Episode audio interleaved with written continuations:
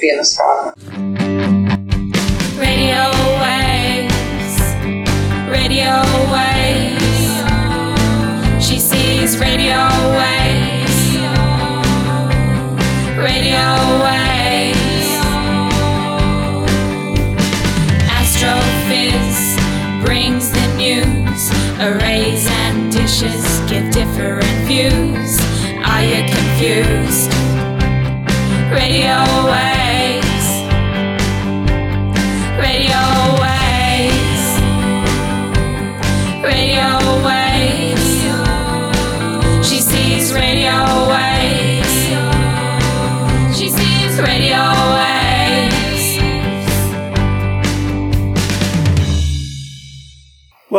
to the Astrophiz podcasts. My name is Brendan O'Brien, and today is Thursday, the 1st of June 2017. Each fortnight we have a special guest in the fields of radio astronomy or optical astronomy, and this week our special guest is Dr. Jean Pierre Macquart, Senior Lecturer at Curtin University in Perth, Western Australia, and he's going to tell us about a great discovery in the field of FRB research, the enigmatic fast radio bursts. In each episode, we'll have a news roundup. To wrap up each show, we'll hear about what's up in the observable sky with Dr. Ian Musgrave of Astroblogger fame. So let's get stuck right into today's show.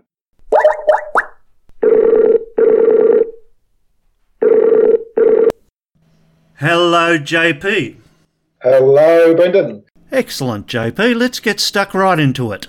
First of all, can you tell us about where you grew up as a child, please, JP? How dark were the skies where you lived? And tell us a little about your school days in Sydney and how you originally became interested in science and space and what prompted you to study the sciences.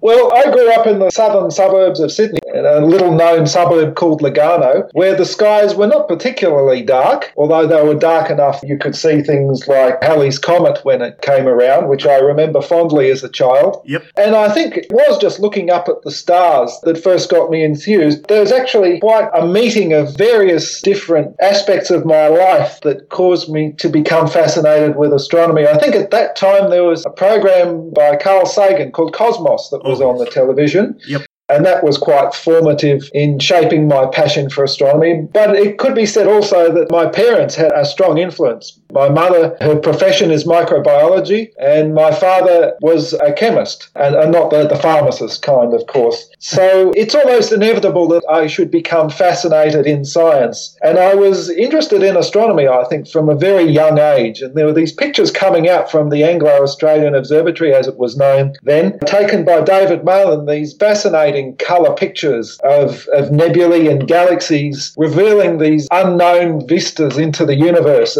And that's what really got me hooked up. I wanted to understand what was going on in these things.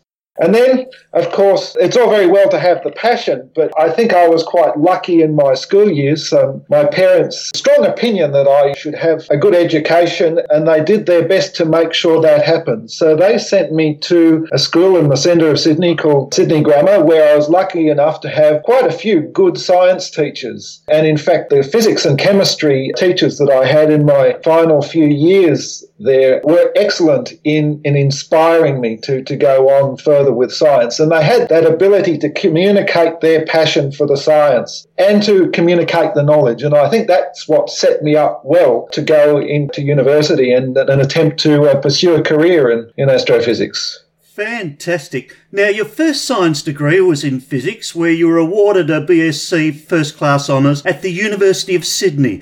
What made you choose the University of Sydney?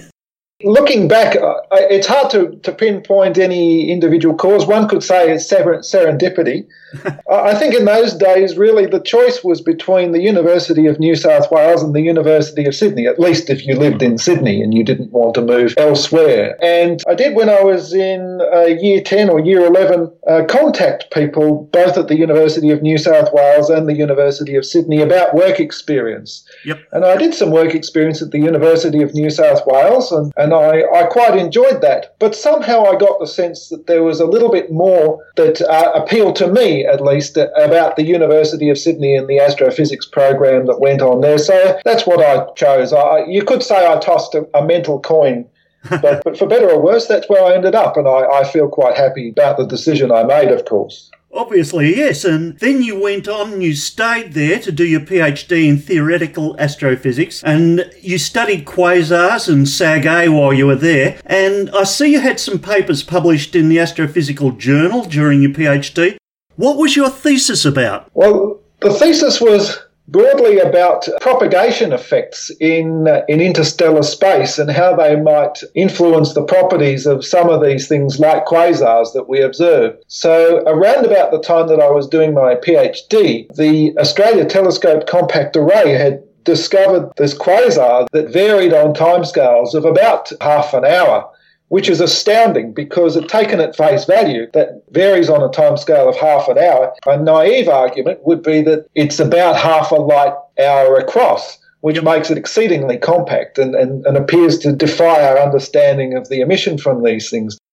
It, well, as I progressed through my PhD, it was it gradually uh, realised by those who were working on this that actually it had nothing to do with the actual quasar itself. It was the interstellar medium of our galaxy, the atmosphere of our galaxy, all the stuff that lies in between the stars that's yep. responsible for this thing varying on these such short timescales. So it's pretty much like the twinkling of stars in the atmosphere, but instead of it being caused by the atmosphere of the Earth, it's caused by the atmosphere of our our galaxy, and it happens at radio wavelengths. And these things have to be very small to show this effect, in the same way that when you look up at the night sky, planets don't twinkle, but stars do. And it turns out that things have to be very much smaller to show this sort of effect called interstellar scintillation.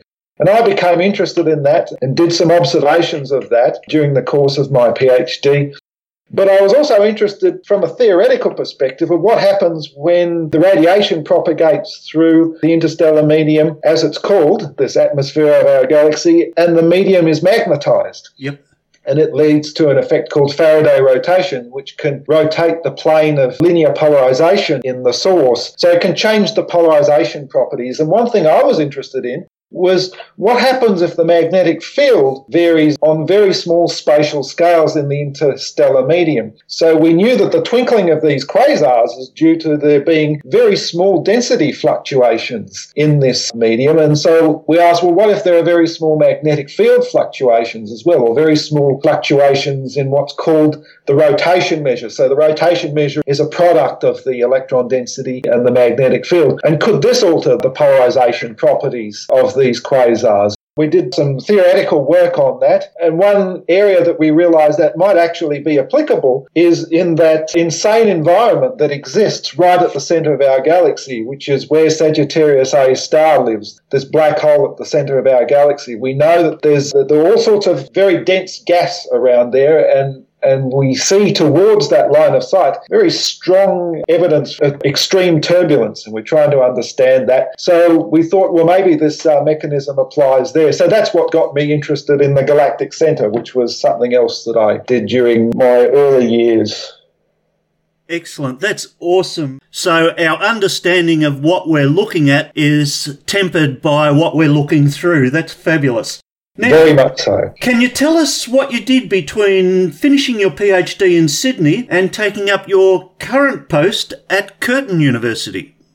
I basically spent six and a half years travelling around the world, as one does in this profession.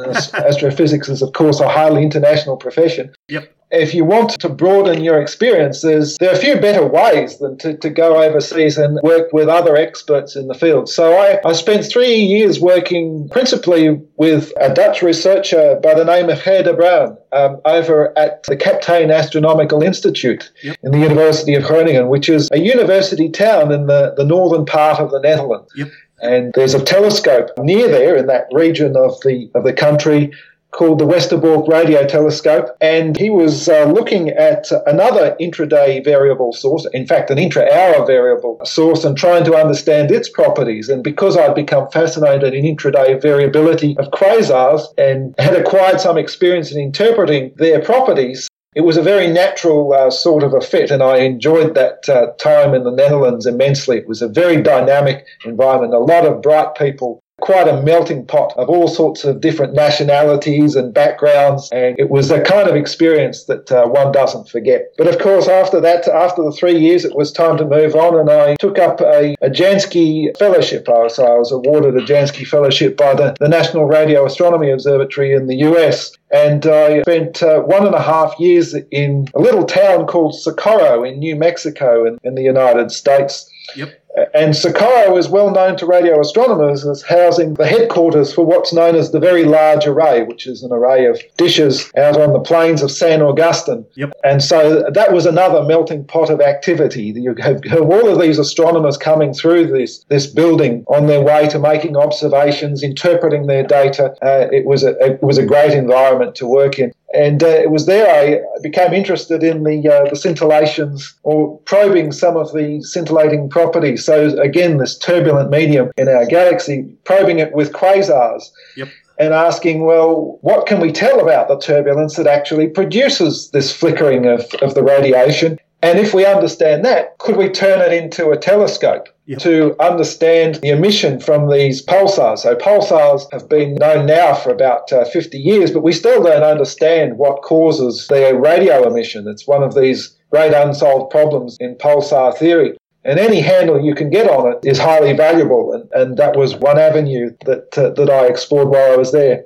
After that, I moved, still as a Jansky Fellow, to uh, to Caltech, the California Institute of Technology, Yep. for two years. And I pursued pretty much the same work, looking at this pulsar scintillation work and, and trying to come to grips with the data that we'd acquired. Of course, there are a team of us at, at NRAO and, and others around the world who'd acquired this data, and we were all trying to understand what on earth it was revealing about the interstellar medium of our galaxy. And it was at that point, after those two years were up, it was time to move back to Australia. And about that time, just before, in fact, that was about when fast radio bursts were first reported. And they fascinated me instantly because I realized that all of these propagation effects that I'd been thinking about for pulsars and for quasars, well, they could be applied to understand not just the interstellar medium, the atmosphere of our galaxy, but the intergalactic medium, that is the stuff that lies in between the galaxies. So it's at that point that I moved back to Australia and, and on to Curtin University. Okay, you've painted an excellent picture there of collaboration, and collaboration is a huge thing for modern astrophysics. Can you tell us about the relationship locally here in Australia between Curtin University, ICRAR, the CSIRO, and the teams you're currently working with?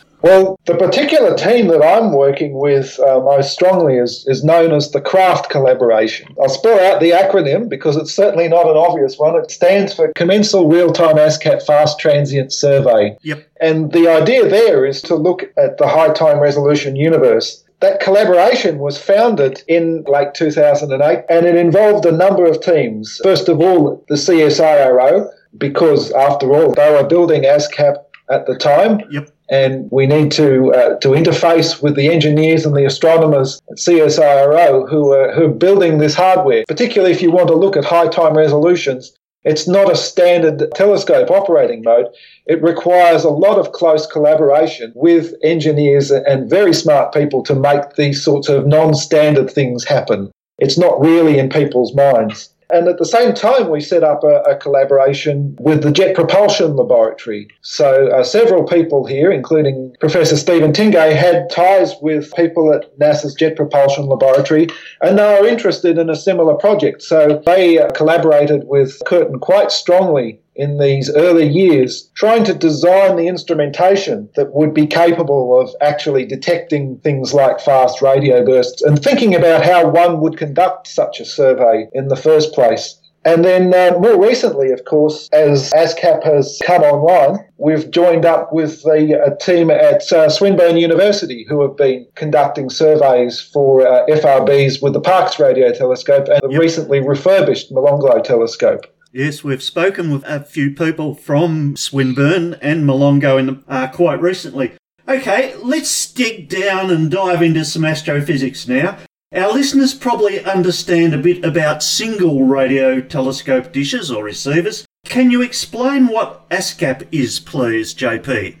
Well, ASKAP is one of these next generation radio telescopes that does things a little bit differently to the way traditional radio telescopes have operated. So, in a single dish, of course, you have a single receiver that sits up at the focus of the telescope and collects the radiation.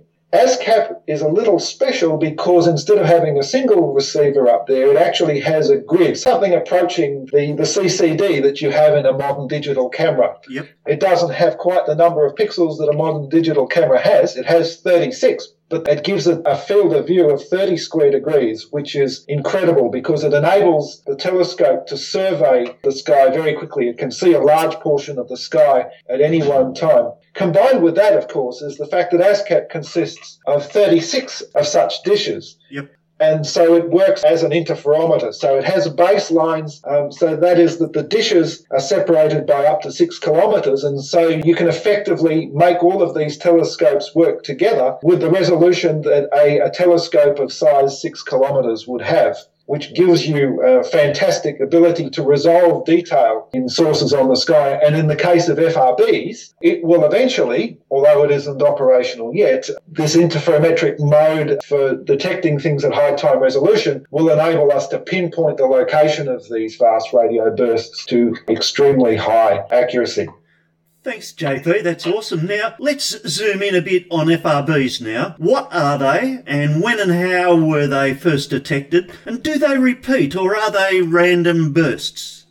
Well, I wish I knew what they were. I don't think anybody knows what they are, and I think that's what makes them so fascinating because nobody predicted these things that were so bright that the very first one would saturate the back end electronics of the Parkes telescope, which detected it on this millisecond timescale. Yep.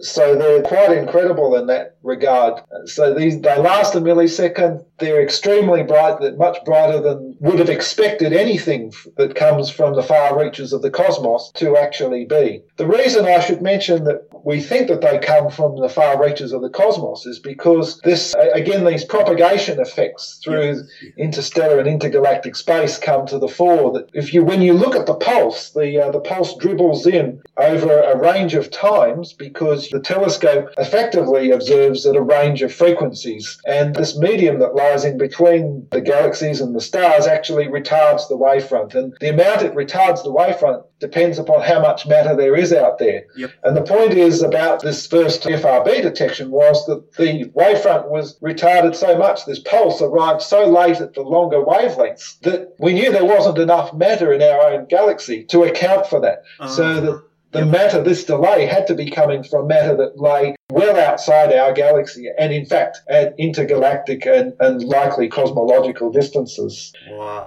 As to whether they repeat or they're random bursts, again, this is a question at the forefront of the field. There is one FRB, we know of 30 so far. Yep. There's one FRB that we know repeats. And it's not because we haven't looked at the others. So we've spent a lot of time looking at these other fast radio bursts to see if there have been repetitions. And a lot of the hard work that people have done at Swinburne University, for example, have basically ended up in a, in a bunch of null detections. We, we still only know of one that repeats. And the question that one is led to is whether we're actually looking at, at two different populations of things that produce these fast radio bursts. There are things, there's obviously one type of event that can repeat time and time again. Not regularly, but it does repeat on a fairly consistent basis. On the other hand, if you see these these other things that are one-off and you don't ever see them again, well, you ask, well, were they catastrophic events? Did the thing that caused the burst actually cause the system to blow up so that it can never produce another fast radio burst? Uh, we don't know the answer to those questions yet. Fair enough. You found one just a couple of days after configuring and turning on ASKAP. Is that what you were looking for? And can you give us the specs on your discovery? Well, in a nutshell, it was what we were looking for. We didn't expect it to be quite as bright necessarily as we found this one to be.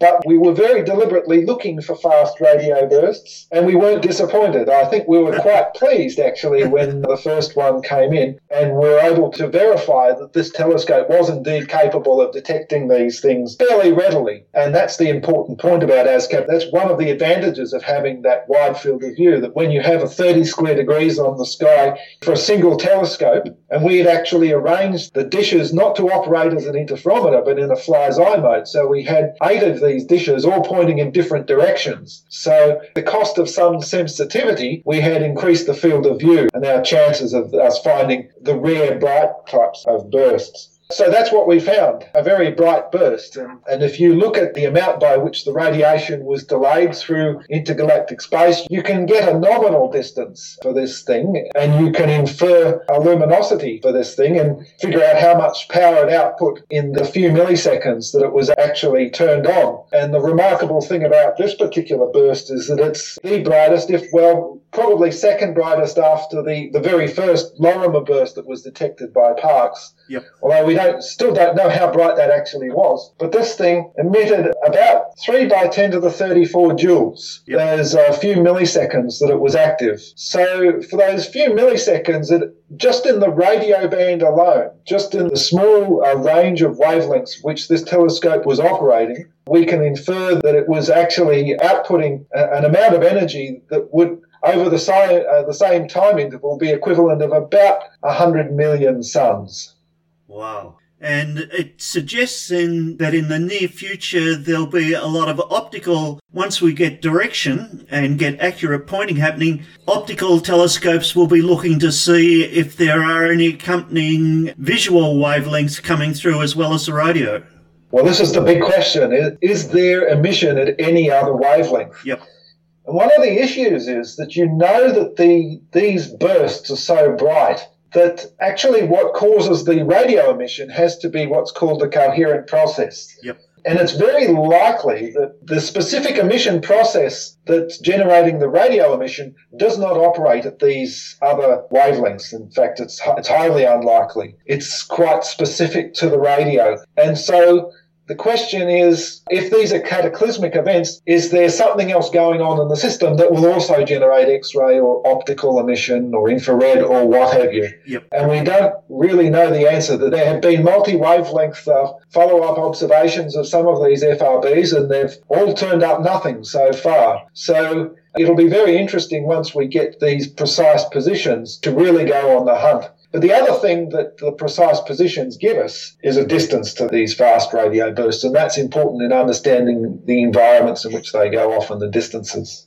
What an exciting time, and when the full SKA square kilometre array comes online and combined with ASKAP, there's going to be a lot of these FRBs being detected we really want to use them as a, as a kind of an astrophysical workhorse because even if we don't understand what's causing the emission, we can use them as kind of a cosmic way station that when you see the burst, you automatically, to be able to detect these things, you, you have to measure this sweep of the burst arrival time with wavelength. And so you automatically know how much stuff in intergalactic space these pulses have traveled through. And so you know how many electrons, or essentially how much matter, how much ordinary matter that is, as opposed to dark matter or dark energy you know how much ordinary matter these things have propagated through, so you, you can very readily account for all of this, uh, the matter that lies in between the burst and us.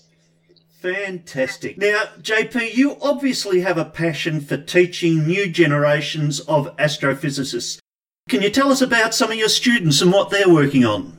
Well, it might come as no surprise that one of my students, Wayne Arcus, is working directly on fast radio bursts. So he's working on trying to understand how, once we have these measurements of how much matter these bursts have propagated through, how we turn this into an understanding of what's going on in the universe, how this ordinary matter, or as we call it, the baryonic matter, yep. is distributed in the universe. And that actually is quite an important aspect of modern astrophysics because the things that that go on in galaxies, supernova explosions, winds from stars and from the central engines of these galaxies, they can expel matter from the galaxies, this baryonic matter, and we'd like to know how they do that. This is a process called feedback, and by studying this distribution of baryonic matter in the universe, we can get a handle on that process of feedback and help understand actually how galaxies actually form and evolve in our universe. So there are quite far reaching consequences to some of this work, and that frames an aspect of, of his thesis.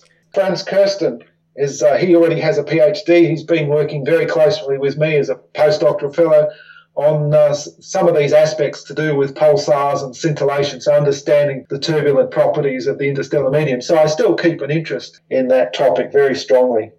Thanks, JP. That's awesome. What exciting times. Now, the microphone is all yours, Doctor. You have the opportunity to tell us your favourite rant or rave about the challenges that we face in science, in outreach, in education, or blue sky research. Well, it's hard to know where to start if I I could rant for hours. But one thing I would say that the SKA is an enormous opportunity to revolutionise science. If you look at the history of discoveries in astronomy, you often find, in fact, you usually find that that discovery is immediately preceded by a leap in technological capability. There's some key technology that opens up some key area of parameter space and that has enabled you to make that discovery easily. Yep. And I think those are the exciting times that we live in with the SKA and even with the Australian SKA Pathfinder here. This new phased array feed technology that gives us this wide field of view is very important. Here at Curtin University, in fact, and ICRAR, we are intimately involved in the Murchison Wide Field Array, which is a low frequency radio array that operates at kind of meter wavelengths, a slightly wavelengths about a meter long and longer.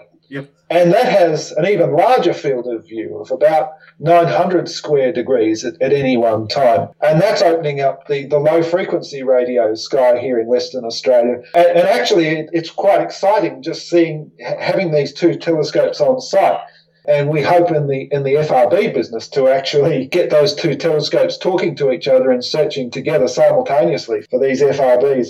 But there is a counterpoint to all of this, and that is that in these large collaborations, you can easily think that the individual doesn't matter. And I think that you know these are these are multinational collaborations, particularly the SKA. There are so many people involved, but I think actually in some of this research that we're doing at the moment, and FRBs illustrate this, there are still significant gains to be made by the individual. And that's what makes science so exciting and so rewarding. That you're not part of a machine. You come to work in the morning and there are not many professions where you can come down, you can sit down at your office and you say, right, what aspect of the universe am I going to tackle today? Having the freedom to sit down and pit your mind against the universe is a fantastic opportunity and it shouldn't be underestimated. We have the ability to reason and think logically and, and we shouldn't throw that away. The individual really does matter in this business. And I think that can get lost in certain ways in science. I think I see broad trends in science to these large collaborations where you know you have uh, hundreds of people working on a particular experiment, say it's uh, or even thousands, and the individual loses some sense of identity. But and I think it's very important that science retains some appreciation for the individual, and I think. Even though we work in, in a collaboration here trying to detect FRBs with this craft survey, we actually are a very tight knit and dynamic group, and it, it makes it even more exciting because everybody still makes their individual contribution. There's a quote that I can remember reading when I used to travel between Sydney and the Netherlands and Singapore Airport and Changi Airport. I used to see this saying every now and again by G.K. Chesterton. They say travel broadens the mind, yep. but you must first have the mind. And I think that applies to science in this age that there are a lot of discoveries out there waiting to be made. Serendipity plays a big part, but you must be prepared for serendipity to come knocking on your door. Excellent. Well, we're calling it a golden age of astrophysics here for both individuals and for teams. Thank you very much, Dr. Jean Pierre Macquart. It's been fabulous speaking with you. It's my, been my pleasure. Awesome. And the best of luck with your FRB research. We'll get back in touch in 12 months to see how it's all going. I expect 12 months is going to see a lot of discoveries. That was Dr. Jean Pierre Macquart with FRBs. Next up, Dr. Ian Astroblog Musgrave with What's Up in the Night Sky.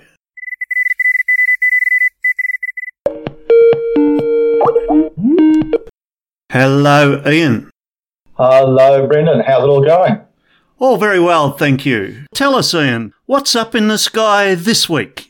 What's up in the sky this week is a couple of interesting things. Uh, Jupiter, uh, as usual, is our main event. Jupiter is now crossing the meridian, that is the point where it's highest in the sky. Yep. Quite early in the evening, around about, uh, for Australians, it's around about 8 o'clock local time.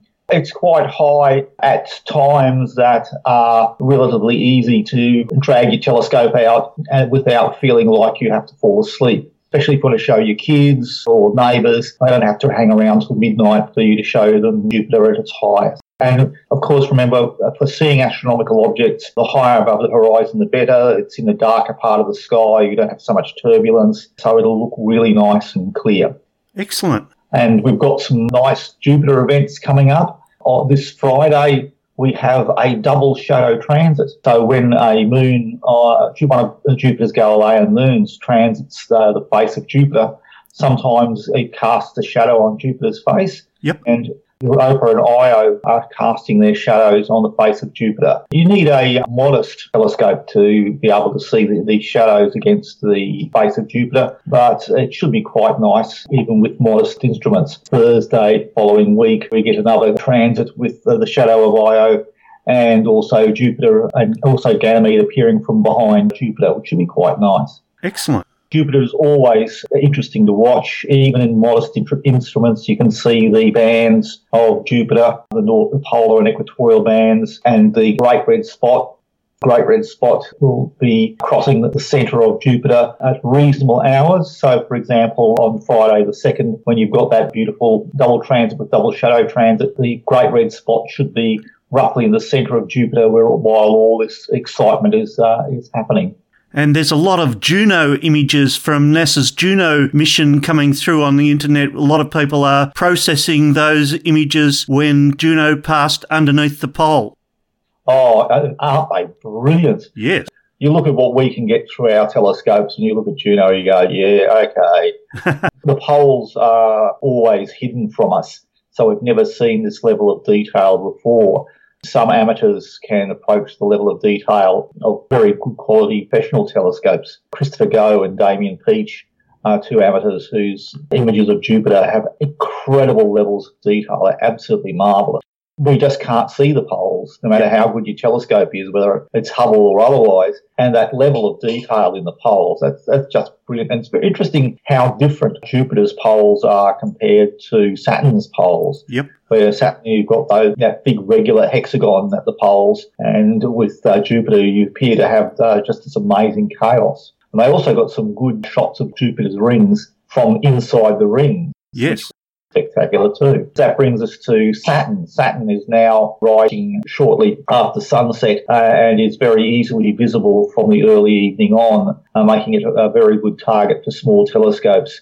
Saturn will be at opposition when it's biggest and brightest as seen from Earth on June the 15th. So approximately two weeks from now, it'll be at its biggest and brightest again like Jupiter because the orbit's so big. The size variation in Jupiter is relatively small compared to something like Mars when you can see dramatic differences in the size of Mars at opposition. Yep. Venus also has dramatic size changes during its orbit, whereas Jupiter and Saturn, they get a little bit bigger, they get a little bit smaller, but it doesn't matter. You stick your telescope on them, they'll look pretty nice. Again, as I said in last week's podcast, if you pay close attention to the rings, you'll see that the rings will brighten much more than Saturn itself immediately before opposition and then become less bright. Even through a small telescope, the rings of Saturn will look beautiful and look really, really nice. But also, as I've emphasised in previous podcasts, Saturn's in a really good position at the moment. It's almost in front of the heart of the galaxy. And these two weeks, or the last two weeks, that um, Saturn will be within uh, binocular range of the Trifid and Lagoon nebulas. Yep. After the next fortnight, it'll move a little bit away. And so that you won't be able to fit them both in the same binocular field. They'll still look very nice and you'll be able to sweep from one to the other, but they won't fit into the same binocular field. And it'll be a couple of months before Saturn comes back to that location. Very good. The other interesting object in the evening sky is Comet 2015 V2 Johnson. Yep. This is a bright comet. It was predicted to reach magnitude of around about seven, which meant would be very easily visible in binoculars. Unfortunately, it's about a magnitude fainter than we expected. So it's just a little bit brighter than magnitude 8. So it'll be a, a bit of an ask in binoculars but it's easily within reach of small telescopes. And it's in the northern sky. It's almost directly underneath Jupiter at the moment. So if you sweep down from Jupiter and a little bit to your right as you're coming down, the next brightest star is the bright star Arcturus in the constellation of Bootes. Yep. And then a little bit below that is the next brightest star in Bootes. And next week, the comet will be effectively between those two stars, a a little bit off to the right, forming a triangle with them but it'll be easy to navigate to the comet from Arcturus. And so that's another nice piece of guy to have a look at. In modest amateur uh, telescopes, it'll look like a fuzzy blob with a short tail. Yep. But if you're doing astrophotography and you uh, take some long exposures, you'll see that it's got a, a nice little ion tail as well. It's not big and flashy, but it's a beautiful little comet but there's some nice colours in the stars around it, so it'd be something very nice to get even get a small telescope out and have a look at. Very good. And what about a morning sky, Ian? Morning sky is getting a little bit interesting. The two obvious features in the morning sky are brilliant Venus, which is dominating the morning sky at the moment and is quite high even at astronomical twilight. And below Venus, close to the horizon at astronomical twilight is Mercury, but by nautical twilight, that's an hour before sunrise. Mercury is reasonably clear of the horizon and quite easy to see. Even as we're approaching civil twilight, you, know, you should be able to see Mercury relatively easy. By uh, civil twilight, a half an hour before sunrise, Mercury's are getting a little bit hard to see if, you, if you're not too sure where you're looking. Yep. So the early morning is dominated by uh, Venus.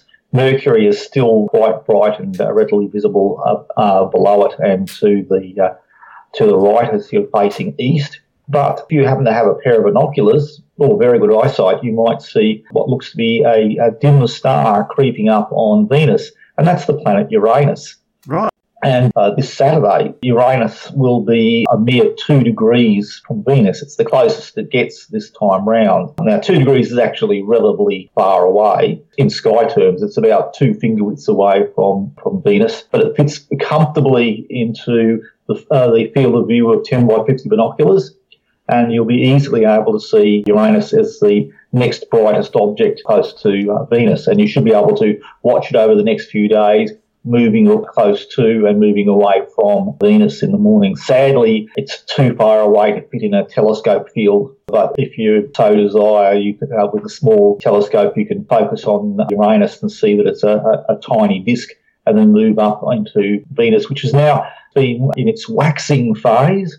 And now Venus is no longer a crescent, but is, is a distinct half moon shape. You'll also, if you've been following Venus over the past few months, you'll be noticing that it's been shrinking from this big thin crescent as well as becoming less crescent. It's also becoming smaller. So it's still quite a reasonable size in even small telescopes but it's now an obvious half moon shape.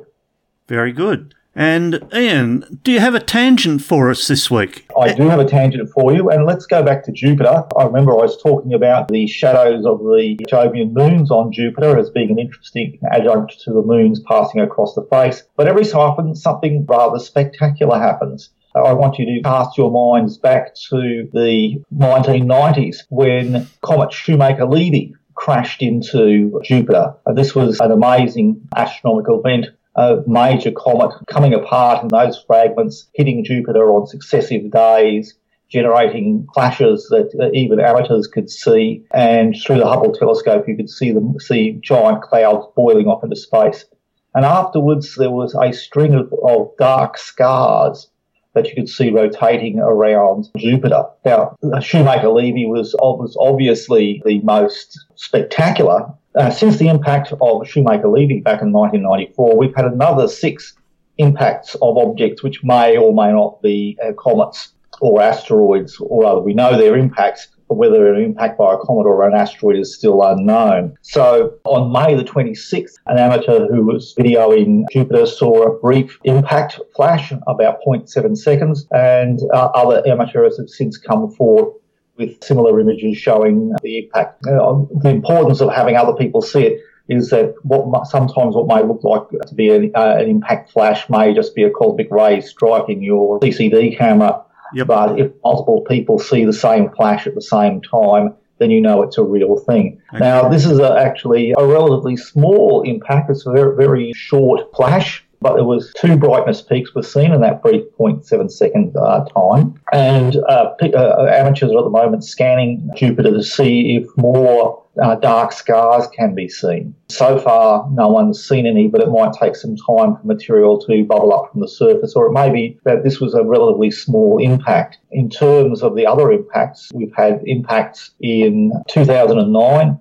2010, 2012, and 2016. And the 2016 uh, impact was probably one of the bigger ones, but the 2009 and 2010 impacts left scars that were similar to the scars seen on Shoemaker Levy. So people are quite interested in this. It, it gives us a way to probe the inner atmosphere of Jupiter by what these uh, these impacts dredge up from the surface, apart from being you know a bit spectacular themselves. And it's probable that Jupiter gets hit by an asteroid of reasonable size a couple of times a year. And so, with more amateurs scanning Jupiter with CCD devices and we're having more coverage of Jupiter, the likelihood that we will pick up a impact event is quite high.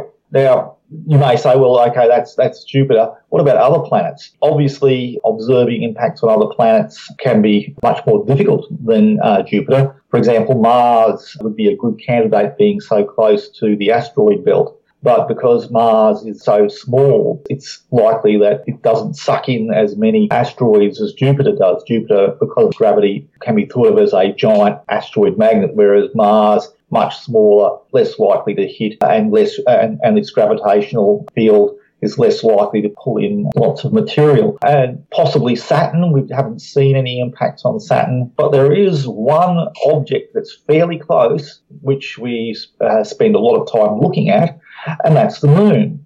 Okay. And yep. um, there's there's actually a long running NASA program to look for asteroid or meteorite impacts on the moon. It's been running since 2016. And there's also the uh, Lunar and Planetary Observers also have a meteor impact search, which feeds into the NASA Lunar Impact Search. We've seen something over uh, something over 300 impacts through this, this long-term uh, monitoring of the moon's surface. And the record-breaking one was in on 11th of September 2013. This uh, impact was so bright it could have been potentially seen from Earth if you were watching the moon. And theoretically, it would have uh, gouged out a crater about 40 metres wide. Uh, I'm not sure if the lunar orbiter has gone over this area to, to see if they can pick up that uh, fresh scar. and that's something I might look up for next time. But uh, certainly, we can spend a lot of time looking for impacts, and especially uh, during uh, meteor showers. During the Leonid meteor shower, they, they were uh, looking carefully for uh, meteor impacts to see if they could pick up Leonids crashing in, into the moon. And at least one Leonid was picked up uh, during this time. So we have a better idea of the density of meteors in the solar system. We have a, a better idea of the size of the things that are coming in. Uh, and the rates of cratering uh, in the contemporary solar system, which all gives us a, a, a better feel for the kinds of things that are out there. Fantastic, Ian. And what's the moon doing at the moment, Ian?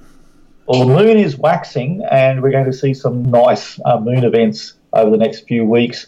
On the 4th, the moon is going to be very close to Jupiter, so that will look very nice. But most importantly, when we have the full moon, the full moon is going to be an apogee moon. Oh, yeah. Now, you've heard about the uh, um, the super moons. Well, We- an apogee, uh, the, the supermoon occurs when you have a full moon occurring at perigee when the moon is closest to the Earth. Now, because the moon's are on a elliptical orbit, sometimes the full moon will occur when it's very close to Earth, sometimes the moon will occur when it's further away from Earth. So the super moons get all the uh, love and attention, but the apogee moons, uh, when the moon, you get the full moon when it's furthest away from the Earth, they're noticeably smaller. If you've got really good eyesight and you can remember what the moon, what the moon looked like a couple of months ago, but still, what's a really good program for, for people to do is to take images of the apogee moon and uh, line them up with the next perigee moon. And so you can see the, the enormous, it, telescopically, it's a, a, really significant difference.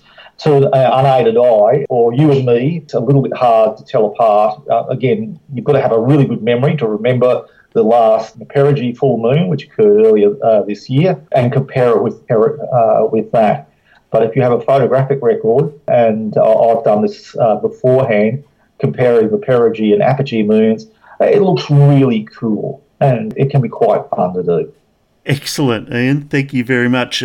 In my case, I'm just lucky that I have the same thing for breakfast every morning because sometimes, sometimes I think it'd be difficult to remember. Now, at this stage, we'll remind our listeners that they can find Astroblog on the internet to go to Ian's wonderful astronomy blog, and they could also follow Ian Musgrave on Twitter at, at Ian F. Musgrave. Well, thank you very much, Ian. We'll talk to you in two weeks. Thank you very much. Well, I hope this particular uh, podcast makes an impact. that, that was my horrible uh, joke for the day. Okay, well, thank you very much for uh, having me on again, and clear skies, and may you see a meteor or two. Next up, the Astrophiz News. First up, congratulations to some citizen scientists. This is from the Australian National University, the ANU. More than 700 volunteer citizen scientists have helped identify more than 30,000 celestial objects, including a supernova that occurred 970 million years ago, hundreds of millions of years before dinosaurs emerged on Earth. Using images taken from the SkyMapper telescope at the ANU Siding Spring Observatory, volunteer supernova hunters helped discover a star's dying burst you might remember we spoke with Dr. Brad Tucker way back in episode 18 when he was talking about the expanding universe, and this is what he said last week. This citizen science project shows us that this is the exact type of supernova we're looking for, a type 1a supernova, to measure properties of and distances across the universe. Brad Tucker, lead researcher from the ANU Research School of Astronomy and Astrophysics. The exploding star, called SN2017DXH, is one of seven potentially new supernovas reported to the Transient Name Server. The team is tracking another 18 potential supernovas as well, according to their statement. Congratulations to all the team. Next from ABC News by Genelle Weule. Parker Solar Probe, NASA's journey to touch the sun. We've been to the moon, landed spacecraft on Mars, and had close encounters with other planets and Pluto. Next stop, the Sun dreams of sending a spacecraft to explore the big ball of seething energy that warms our planet has been on NASA's bucket list for 60 years, and now the ambitious mission to touch the Sun is in its final phase before launch. Originally called the Solar Plus probe, the mission was renamed overnight in honour of astrophysicist Professor Eugene Parker, who predicted the existence of high speed solar winds, the massive particles that are spewed into space from the Sun. Set to kick off next July, the plan is to plunge the Parker Solar Probe into the Sun's corona, the hazy bit you can see around the edges of the Sun during a total solar eclipse, to study this phenomena. We describe this as a mission of extremes, says Dr. Nicola Fox, mission project scientist at the Johns Hopkins University Applied Physics Laboratory. The car sized spacecraft will get closer to the Sun than any other mission has. Travelling at the dizzying speed of more than 720,000 kilometres per hour, the probe will eventually come within less than 6.4 million kilometres of the Sun's surface. That may not sound particularly close, but if you think of the Sun and Earth as being one metre apart, then our spacecraft would be located just four centimetres from the Sun, said Dr. Fox, who is overseeing the build of the spacecraft. It will be hot, very hot. The probe will be in regions of the corona where temperatures exceed 1400 degrees Celsius, Dr. Fox said. What are we trying to find out? We've been studying the Sun for thousands of years, and even though we now have remote sensing observatories and spacecraft that examine it in particular detail, many questions still remain. The two big ones are why is a corona on the outside of a Sun at least 300 times hotter than the core? And why does the solar wind speed up? These questions are important because we literally live in the atmosphere of the Sun, Dr. Fox said. This outer region gets accelerated and moves away from the Sun, bathing all of the planets. When large events such as sunspots or coronal mass ejections happen, like they did last week, causing aurora everywhere, they can have dramatic effects on our planet. And we look forward to seeing another successful NASA mission. And finally, today, some more great news from the ANU. A team led by ANU researchers has just published a new paper on antimatter in Nature Astronomy, and the following report is quoted from an ANU media release. Their headline is Scientists solve mystery of how most antimatter in the Milky Way forms. A team of international astrophysicists led by ANU, has shown how most of the antimatter in the Milky Way has formed. Antimatter is material composed of the antiparticle partners of ordinary matter. When antimatter meets with matter, they quickly annihilate each other to form a burst of energy in the form of gamma rays. Scientists have known since the early 1970s that the inner parts of the Milky Way galaxy are a strong source of gamma rays, indicating the existence of antimatter, but there had been no settled view on where the antimatter came from. ANU researcher Dr. Roland Crocker said the team had shown that the cause was a series of weak supernova explosions over millions of years, each created by the convergence of two white dwarfs, which are ultra compact remnants of stars no larger than two suns. Our research provides new insight into a part of the Milky Way where we find some of the oldest stars in our galaxy, said Dr. Crocker from the ANU Research School of Astronomy and Astrophysics.